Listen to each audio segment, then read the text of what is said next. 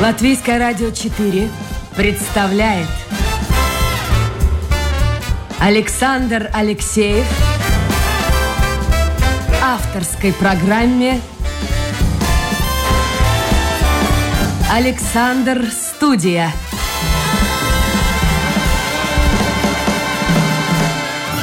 Здравствуйте, друзья. В эфире программа «Александр Студия». Как обычно, в это время с вами автор и ведущий Александр Алексеев. У меня в гостях Елена Урбан. Елена, доброе утро. Доброе утро. Скажите мне, пожалуйста, вы человек, который возглавляет крупную компанию в целом Балтийском регионе, это Латвия, Литва, Эстония. А как сейчас в условиях ковида? Вообще что-то происходит? А, Но дело в том, что мы в Латвии и Литве э, закрыли магазины уже несколько лет назад, еще до ковида. Теперь есть только онлайн э, магазины. А весь наш бизнес сейчас находится в Эстонии. В Эстонии, ну, как мы все знаем, к сожалению, это другой, или к счастью для Эстонии, к сожалению для нас, это совершенно другая планета. Там все работает. Слушайте, объясните, что вы имеете в виду? Чем мы опять хуже эстонцев? А, может быть, мы лучше, я не знаю. Ну, что вы имели в виду все-таки? Но в Эстонии работает все. У нас, как вы знаете, почти ничего. И в Эстонии практически был один только локдаун а, в прошлом году очень короткий. И а, правительство эстонское компенсировало нам все наши затраты, и практически в первый локдаун мы даже вышли в плюс. Я э, не веду сейчас бизнеса в Латвии, то есть я веду бизнес, это только онлайн-бизнес. А, поэтому я не могу сказать, но судя по тому, что я могу прочитать, в Латвии все было не так замечательно. Ну, сейчас все откроется, все откроется, правда, для привитых, но тем не менее, с понедельника, я понимаю, все начнет работать. Но оно только начнет, а в Эстонии оно и не закрывалось. Ну хорошо, а в Литве? А в Литве, к сожалению, тоже не очень хорошо, но поэтому я говорю, что мы закрыли магазины и в Латвии, и в Литве магазины в торговых центрах остались только в Эстонии, а Латвии и Литве есть только интернет-магазин. А вот покупки как-то изменились э, в последнее время? Потому что люди постепенно даже уже в первом локдауне начали переходить на э, покупки в режиме онлайн, э, продукты заказывают на дом, привозят готовые блюда на дом. Вот как-то это вы почувствовали или нет? Ну, что касается нашей компании, у нас в нашей компании, у бренда Лаш э, в 46 странах более тысячи магазинов. Поэтому во время локдауна онлайн-магазины выросли на 800%. Это ну, средняя, слушайте, это вам, грех, вам грех жаловаться. Да, никто не жалуется. Супер. А подождите, но это все, что связано с э, красотой, скажем так, человеческой, да? Это, продукция? Ну, это все с красотой, с гигиеной, это все, что прикасается к вашему телу, от, от волос до кончиков э, э, до ногтей, скажем так. Ну и насколько я понимаю, насколько я знаю, по крайней мере, я видел много магазинов вашей компании «Лаш» в Великобритании. Э, скорее всего, это английская фирма. Это британская фирма, э, которая была 28 лет основана в графстве Дорсет. Эм, а теперь это одна из крупнейших компаний, можно сказать, самая крупная э, в сегменте натуральной косметики. То есть мы используем только натуральные продукты, поэтому практически у Лаша, в общем-то, таких заметных и конкурентов в мире нет. А Брексит? Был когда-то, был когда-то бодишоп, но, к сожалению, он выбрал другой путь. Его купил Лореаль, и теперь это, ну, немного другое направление. Хорошо, а Брексит каким-то образом повлиял? Брексит повлиял, но как только э, народ Англии Великобритании, простите, проголосовал за Брексит. А, владельцы нашей компании стали строить заводы в Европе. За это время, до того, как Брексит, э, ну, как бы реализовался, скажем так, у нас уже были построены заводы в Германии, в Чехословакии и в Хорватии. Поэтому э, все, все потребности европейского рынка прикрывают теперь эти заводы. А завод Великобритании фабрика, завод не то слово, работают на внутренний рынок. Понятно. А, друзья мои, это программа «Александр Студия». У нас сегодня в гостях, ну, можно сказать, предприниматель, деловой человек, деловая женщина Елена Урбан. Если, ну, у этой женщины есть одно увлечение, о котором мы поговорим, естественно, отдельно, где-нибудь во второй части программы. А если у вас появятся вопросы, милости просим, мы в интернете доступны, тоже в режиме онлайн. Заходите на домашнюю страничку Латвийское радио 4, программа «Александр Студия», сразу же ваше послание появится в эфире. Елена, вот э, скажите мне, пожалуйста, я посмотрел вашу биографию, но основные этапы. Э, время не властно. События, происходившие в мире, ну, совершенно как-то не то, что прошли мимо вас, но не особо повлияли. Вы для меня вот образ такого вечного директора. Вы всегда были руководителем. Как вам удается и удавалось оставаться на плаву? Причем в хорошем смысле слова. Ну, я не знаю, к сожалению, да, это так, потому что директор – это человек, который, ну, не хочу сказать, вставляет, это плохое слово, а убеждает э, профессионалов работать. То есть, как правило, не являясь профессионалом ни в какой области.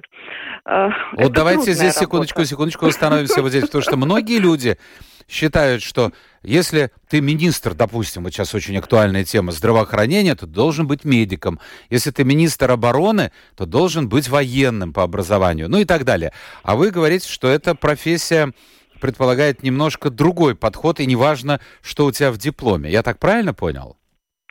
Ну, это не так категорично, но если вы по посмотрите на министров в разных странах, то вы, к сожалению или к счастью, обнаружите эту тенденцию люди не всегда являются профессионалами в той области, которой они руководят. Ну, это о чем-то говорит, потому что э, талант организатора и талант, ну даже не талант, этому слишком громко, а способности вот убедить людей работать Э, сделать из них команду и найти профессионалов, действительно настоящих профессионалов своего дела. Другое дело, что, конечно, ты не можешь быть абсолютным профаном в этом деле, который ты руководишь. Но и профессионалом ты тоже быть не обязан, на мой взгляд.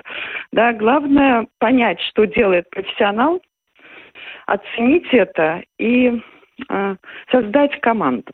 Но у вас один из дипломов, одно из образований, это э, психология руководства. Э, действительно, да, это помогает? Верно. Это помогает в работе?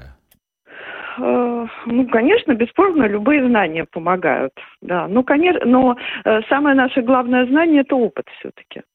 То есть я, когда имею гуманитарное образование в 90... Ой, наверное, это был 87-й год, пришла на ВЭФ в качестве инженера. А, мне, конечно, казалось, что... Подождите, с гуманитарным образованием... секундочку, секундочку. Елена, с гуманитарным образованием. Да. Инженером. Э, ну, инженером э, в отделе комплектации и внешней кооперации. Так назывался наш отдел. По сути, это отдел снабжения. То есть, когда я шла со своим дипломом в отдел кадров, я думала, что, ну, у меня нет возможности получить эту работу. Но начальник отдела сказал, что это как раз то, что нам нужно. То есть э, снабженец должен уметь уговорить.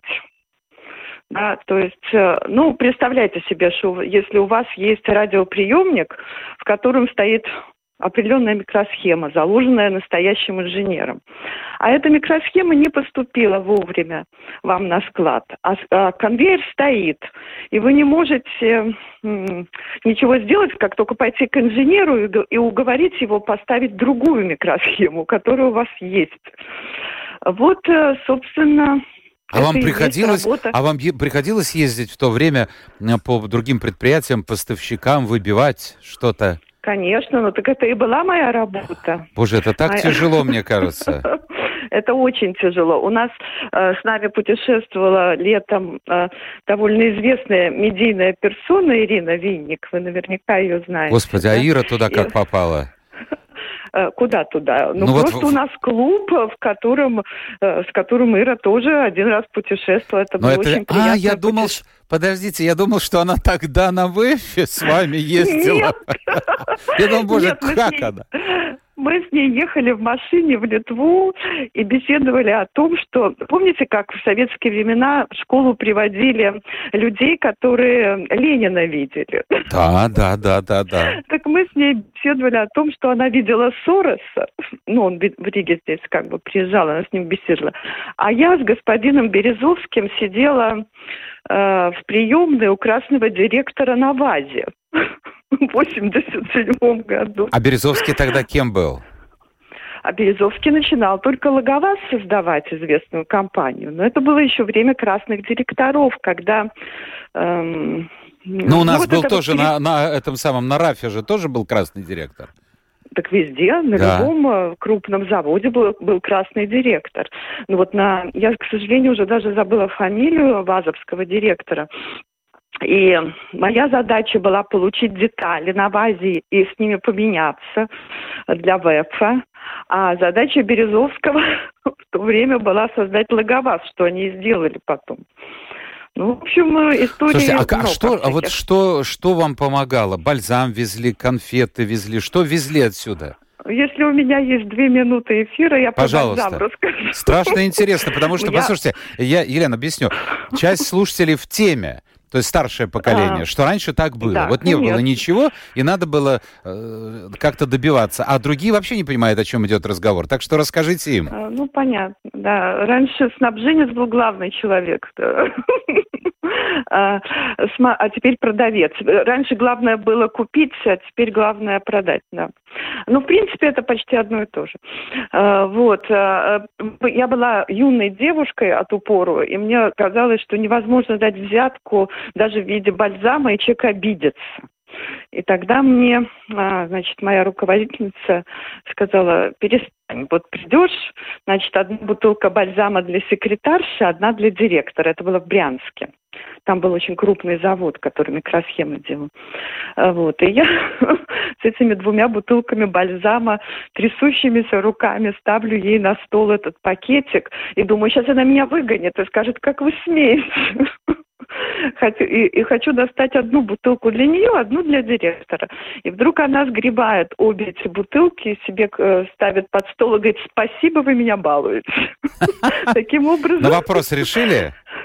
Вопрос решила, но к директору пришлось идти э, с пустыми руками, просто э, широко открывая тогда еще красивые юные глаза. Вот видите, что значит секретарь. Действительно, порой легче действовать через рядового сотрудника, чем через начальника. А, кстати, с Березовским-то удалось там перекинуться пару, парой слов? Ну, не только перекинуться, мы сидели часами там, потому что туда попасть было не так просто. Ну, у него, конечно, были наверняка, как я потом уже поняла. Тогда я ничего не понимала, я только видела, что э, лысеющий мужчина, на мой взгляд, не очень привлекательный, но очень говорливый, который, э, там же было не один человек там находился, да, как бы, который, ну, что-то все время рассказывал, как-то на себя внимание постоянно привлекал. Э, и был очень остроумен. Я сейчас не вспомню деталей, но помню, что э, слушать было очень интересно. Но это был не ваш э, тип мужчины? А, нет, к сожалению.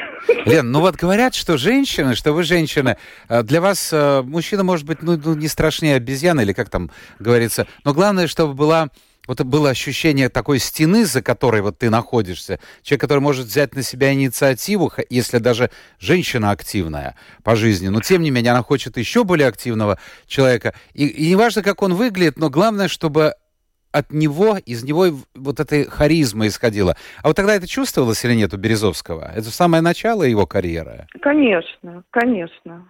То есть он а, а, очень харизматичный человек. Я говорю, я не знакома с ним лично, поскольку это была, ну, как бы э, группа сидящих и ждущих, да, то есть мне нигде с ним не было никакого личного общения. Но вот э, хотя бы то, что я могла наблюдать, это чувствую, что это такое вожак. А что касается женщин, я, меня всегда удивляет вот это «вы женщины». Каждая женщина абсолютно разная, ну, можно их хоть может быть, как-то в группы собрать, но ни, ни в коем случае нельзя сказать, что вы, женщины, хотите вот этого. Ну, многие женщины, хочет... вот у меня есть ну, несколько быть, знакомых женщин, Ой, одна вообще говорила, она была большим начальником, и э, когда, ну, если ты ее не знаешь, вот так лично, кажется, боже мой, к ней не подойти. Она мне говорит, Саша, знаешь, что вот мне нужен мужик, я говорю, что ты не, не найдешь мужика? Ну да, у тебя меняются объекты твоих увлечений, а, но постоянного нет. Она говорит, я ищу мужика, которому я могла бы ноги помыть. Вот, понимаете, такое вот, она сама сильная, но она хотела дома быть, вот играть эту слабую роль, роль слабой женщины. Так что такое тоже ну, есть. Э, есть расхожая вещь, что сильных женщин не бывает, бывает несчастная. Да? Ну, наверное, а это, это что, одно и то же, несчастная и сильная? Нет, просто если ты несчаст, несчастлив, э, ну, не можешь найти своего, я думаю, име, автор имеет в виду это, что если ты не нашел себе сильного мужчину, ты вынужден быть э, э, ты вынуждена быть сильной. Ну, я, я не знаю. Я а мы, мужчины, что... многие мужчины, боимся таких сильных женщин. Вот видите, как ну, все. Это разговор для другой передачи. Почему? Это очень интересно. Это очень интересно. Вы сильная женщина, судя по всему. Я э, вынуждена сильно. Вынуждена. Хорошо, тогда Но, что... к сожалению, это не, не совсем так, потому что тут есть и моя вина, и, и моих родителей, как я говорю, что меня с самого детства ставили на табуретку, когда приходили гости, хвастались моей памятью. То есть я могла там часами говорить стихами причем стихами, ну, как бы взрослыми. И я привыкла стоять на табуретке. Понимаете, то есть все время как-то чтобы была заметна и чтобы меня наблюдали, да, и поэтому ну, не всегда это помогает в личной жизни, скажем так. Я с этим согласен. Но, но знаете, что мы, мужчины, повторяю, ну, не все, конечно, но часть. Э, ой, я сейчас вспомнил еще одну историю. Это интересная вещь. Можно целую программу посвятить. Одна моя знакомая, очень известный в Латвии человек, э, она разводится, и когда вот пошел разговор, почему, муж ее, ну, немножко старше, немножко старше, и он убежден, что именно разница в возрасте. А она выразилась так. Я хочу продолжать расти, хотя и не 18 лет, а он остановился. Он одел тапочки, так условно говоря, и сел перед телевизором. Вот понимаете, вот, ну, вот это, тоже, тоже, так тоже... сказать, штамп такой, штамп. Ну, да. такое ну, бывает. Вот смотрите, она развелась. Бывает, конечно. Штампы рождаются ведь не из того, что не бывает. Просто они э, собирают как бы в группы то, что бывает, и несколько это упрощают, и поэтому штампом и называются. Окей. Ну, у вас карьера снабженца шла великолепно. Я смотрю, 7 месяцев прошло, вы уже начальник бюро, через год заместитель начальника отдела, а потом, а потом что, развалился ВЭФ? Нет, веб не развалился, веб стал разваливаться. И мы, э, ну мы это громко, меня, скажем, пригласили э, как сотрудник, как э, начальник, ну, руководителя направления, да, торговли. Это была одна из самых первых фирм. Я даже посылала э, визитку вашей коллеге. Там написано «Советско-американское предприятие». Было такое, было что, такое. Да, что я показываю сейчас своим молодым коллегам, ну, они на меня смотрят как на бабушку русской революции, потому что представить советско-американское, причем адрес уже написан улица Бривебас. То есть я сейчас тоже, когда это вот готовилась, смотрела, была очень удивлена, что э, еще Советский Союз, но улица уже Бривибас. Как-то меня э, вот этот момент, когда Ленина стала Бривибас, но мы еще, видимо, в это время находились в составе Советского Союза. Вот был такой переходный период. А чем там зами- занимались? Что это за фирма была? Э, ну, это была многоотраслевая фирма, но у меня было, я руководила направлением торговли. Э, начали мы с ВАЗа, поскольку я уже на ВЭФе этим занималась, и мы просто ну, практически там пытались сделать то, что Березовский, но в очень маленьком масштабе, да. А, а потом, э, когда это перестало, разница в цене перестала быть, э, ну, как бы сказать, прибыльной, да, между тем, за что ты можешь купить эту машину как ты ее можешь продать, да, то мы стали возить целый пароходы Квелли, такой был, э, может вы помните, такой журнал Каталог. был Квелли. Да, да, Каталог. Да. У него были стоки в Дании, мы там грузили пароходы, отправляли в Россию, это был тоже очень интересный бизнес, пока э, в России воспринимали Латвию как такой буфер, знаете, пока местные бизнесмены вот, в конце 80-х э, боялись сами двигаться на Запад. А тут русскоговорящие люди, ну, как бы комфортно, хорошо. И это тоже был очень интересный такой период. Ну и он закончился, всю жизнь и кончается. Ну, я смотрю, смотри, дальше, да. вы, вы руководили направлениями в компаниях, известная ЛНК, это Умилова, да? Uh, Лар Вест, да. Ики, в начале 90-х Элегант Лоджик. Но все время руководили. Как вы думаете, а почему? Ну, потому что я больше ничего делать не умею. Ну, слушайте, Сейчас я представляю себе реакцию, я уже вижу, что пишут. Друзья мои, я напомню, вы можете задавать вопросы о моей гости, и, и я уже чувствую, что напишут, но уже вижу, что пишут. А, что пишут? Да, да, да, да. Вы вот такое сказали нельзя, народ не поймет шутку. Ну, если, на, если, понимаете, мы не должны шутить так, чтобы кто-то понял. Мы должны просто шутить. И люди, которые с нами, ну вот как у самолета, знаете, есть свой-чужой опознавай, э, этот опознавательный знак, те поймут, а ну кто не понял. Я не могу шутить так, чтобы поняли все. Ну хорошо, но тем не менее, э, что нужно для того, чтобы быть начальником? Знание, опыт, талант, вот такими рождаются или, или как? Ну, наверное, нужно, чтобы вас в детстве поставили на табуретку сначала, и чтобы у вас было, ну, и возможности, и желание собирать людей, э, как бы, с одной стороны, ими управлять, а с другой стороны, ими, им сочувствовать, с одной стороны, Э, как бы, ну, пытаться их эм, собрать в команду, а с другой стороны посмотреть на то, кто же каждый на самом деле. Ну, в общем, это сложно, и, честно говоря, чем старше я становлюсь, тем я уже всем жалуюсь, что мне чем старше я, тем мне труднее заставлять людей работать. Потому что, ну, вот это и есть самое трудное – убедить, собрать и вдохновить. А вот скажите, когда... А, когда вы, раска... вот вы говорили о своих первых шагах, вот эти годы 90-е, сложные годы, а, когда была вообще мизерная заработная плата, наверное, главное было тогда главным стимулом для любого человека получать хорошую зарплату. А вот с годами меняются интересы э, людей, которые приходят, сейчас приходят к вам на работу? Вы знаете, я последние 10 лет работаю в компании очень специфической. Лаш – это же не просто продукт, это еще философия. Да? То есть э, у нас э, философии компании заложено. Мы бережем животных, а, вообще всяких, всех обиженных и просто наших сотрудников. Да? То есть это немножко другое. Поэтому, но если говорить вообще о тенденции в целом, вот я наблюдаю за молодыми, у меня дочь, у меня двое внуков взрослых, да, и я вижу, ну, э, как бы их приоритеты в жизни, они меняются, конечно, но надо сказать, что у них э, не было, слава богу, такой ситуации, как у нас была в 90-х, когда ты должен был выбирать, да, либо ты э, выживаешь в тех условиях, которые тебе предложены, да, либо нет. А они выбирают другое. Они не хотят брать никаких кредитов, никаких ипотек, не хотят быть свободными. И я их прекрасно понимаю, потому что это и есть э, ну, самый большой дар.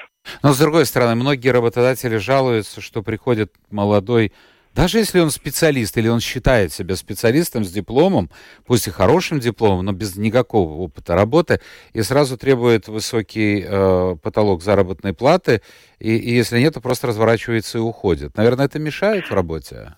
Э, конечно, мешает, но я еще раз не могу сейчас говорить за, э, за извините, уже по-детски, э, не, не могу говорить о э, латвийском рынке труда, да, я уже четыре года здесь его не чувствую. Ну, а эстонский, например, он чем-то а отличается? Абсолютно отличается. Да, там, во-первых, зарплата выше на 40%, чем в Латвии. 40-45. Это было всегда. Ну и цены да? выше. Э, цены нет, только на жилье цены выше, но все бесплатно. Образование, транспорт, э, медицина, все все бесплатно. В Латвии все за деньги, все, что я перечислила. Образование, я имею в виду высшее. Э, да, как бы выше, еще раз, высшее образование, транспорт в Таллине для жителей бесплатно, для всех категорий.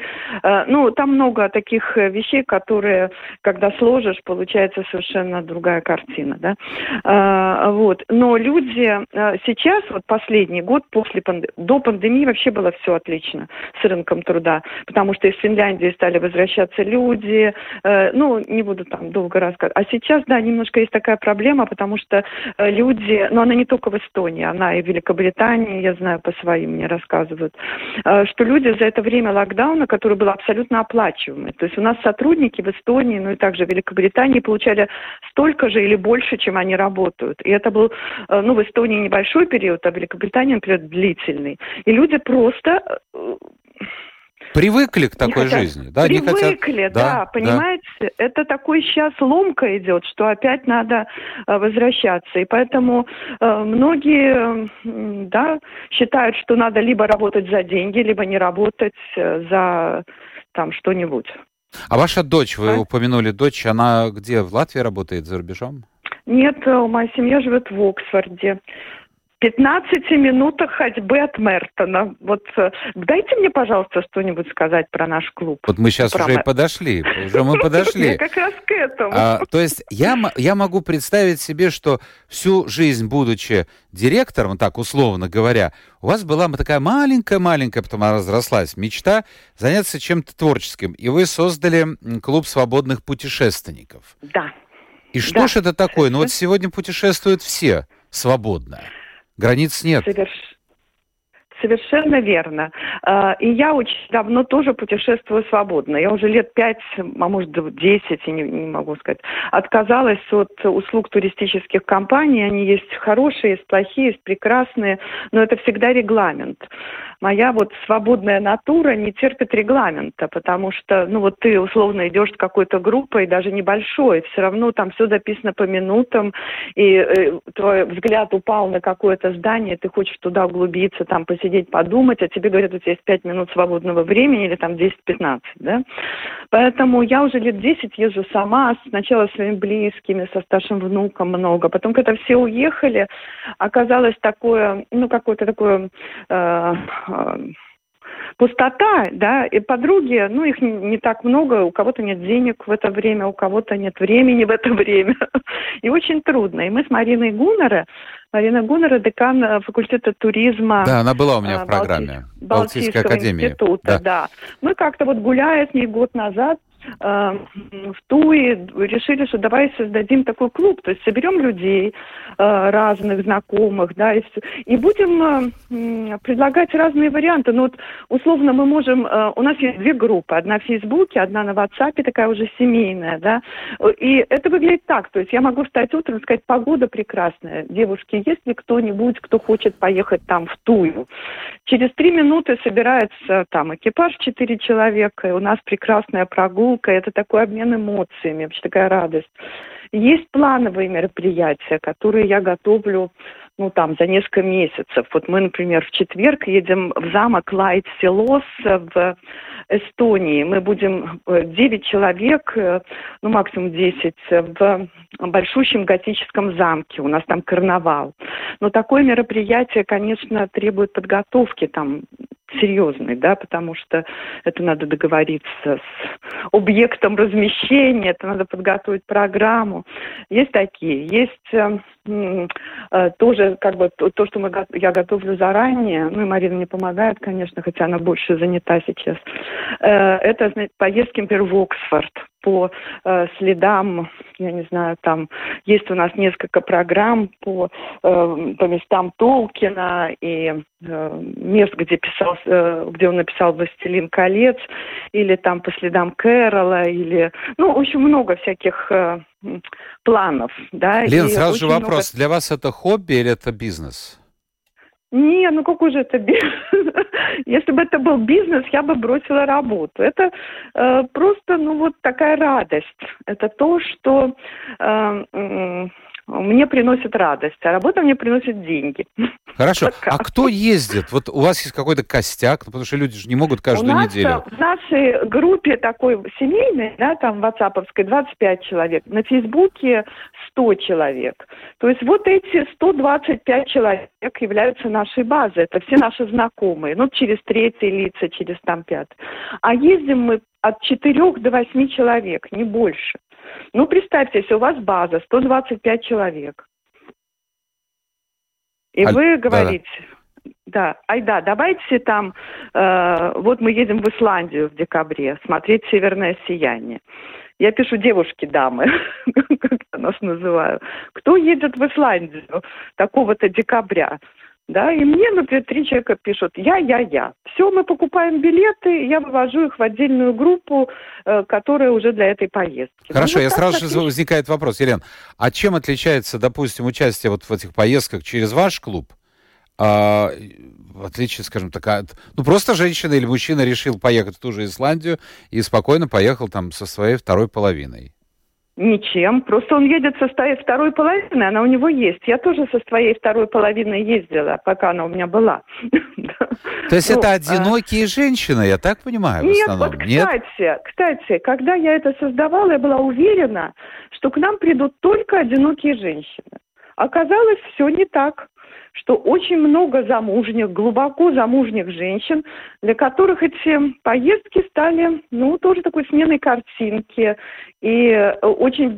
Мне такое люди пишут, о чем у меня просто вот сердце поет, да, что эти два дня, ну, мы в основном по выходным ездим, да, эти два дня заменили мне там неделю отпуска, потому что это столько радости. И вот этот обмен эмоциями, даже, э, ну, мы, конечно, едем, часто едем в очень красивые, очень редкие места. Мы никогда не повторяем почти своих маршрутов и не едем туда, куда едут все.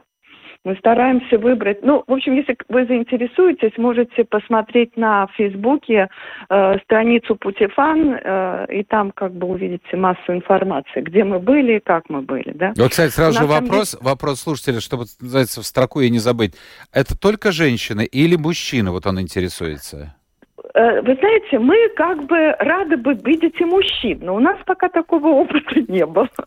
У нас был опыт, что э, замужние женщины хотели поехать со своими мужьями, да, но потом э, написали, что ну вот, у вас чисто женская компания, ему там будет неудобно, ну и, тра- и так далее. Хотел сказать тролливать.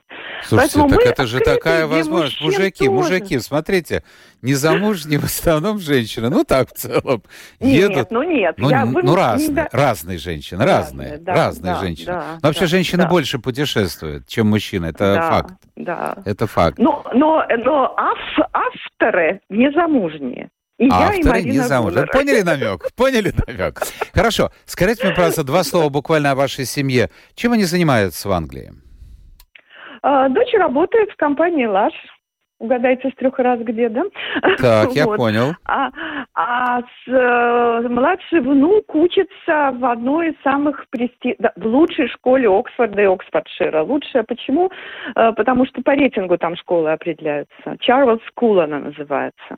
До этого он закончил э, э, э, primary, которая, ну, позволила в эту школу пойти. Он сдал экзамены, и теперь он там один из лучших э, студентов. Вот хвастаюсь. Хорошо, скажите мне, пожалуйста, они туда с концами уехали, все, не вернутся?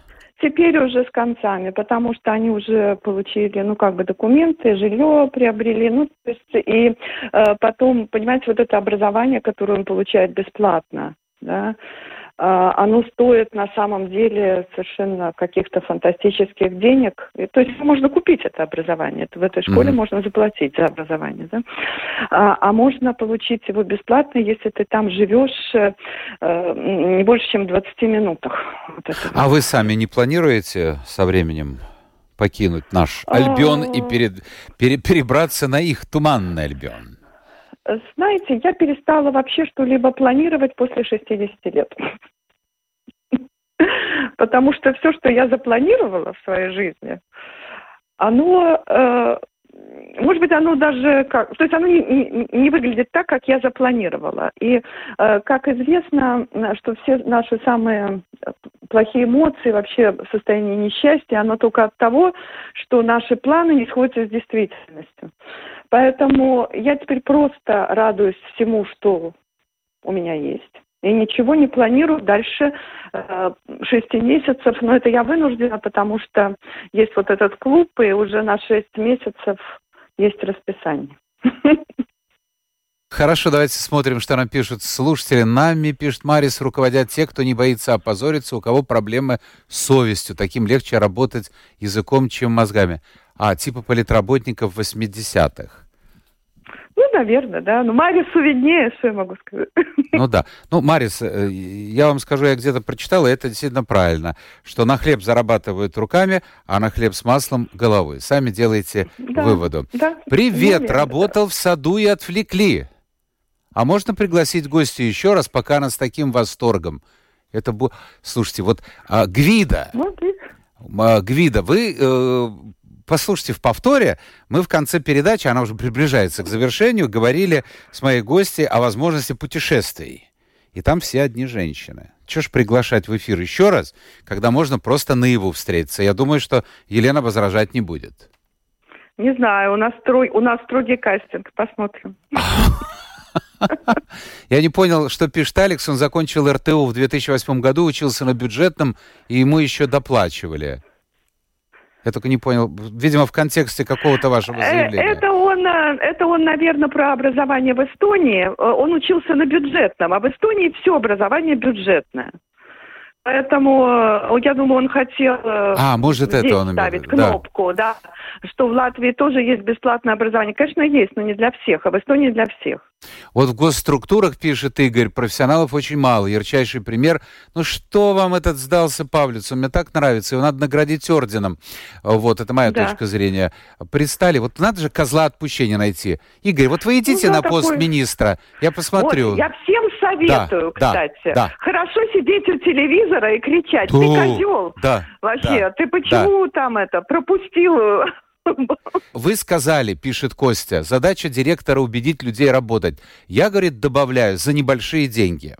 Ну, такое бывает, А, действительно. Я, э, нет, я скажу по-другому. За деньги, которые может заплатить компания. Понимаете? То есть для одной компании э, это большие, а это небольшие. То есть я всегда э, стараюсь э, заплатить сотрудников столько, сколько мы сможем можем заработать. Но Понимаете? согласитесь, есть люди, которые, э, ну, держат вот на голодном пайке своих сотрудников, а сами Конечно, живут очень хорошо. Конечно, но, но, это, но это не мы, это не Лаш. Но с Это другой стороны, совершенно рынок не- открыт. Рынок открыт. Если Да. вы хороший Да. специалист, всегда найдете место Конечно, приложения своих да. сил. Елена Согласна, Урбан, Да. вечный Да. директор и путешественник, была сегодня гостьей программы «Александр Студия». Спасибо вам. Елена, спасибо. Наше время в Всего эфире хорошего. действительно закончилось. Спасибо вам, спасибо всем тем, кто был вместе с нами. Завтра у нас новый день, новый эфир и новые гости. Пока.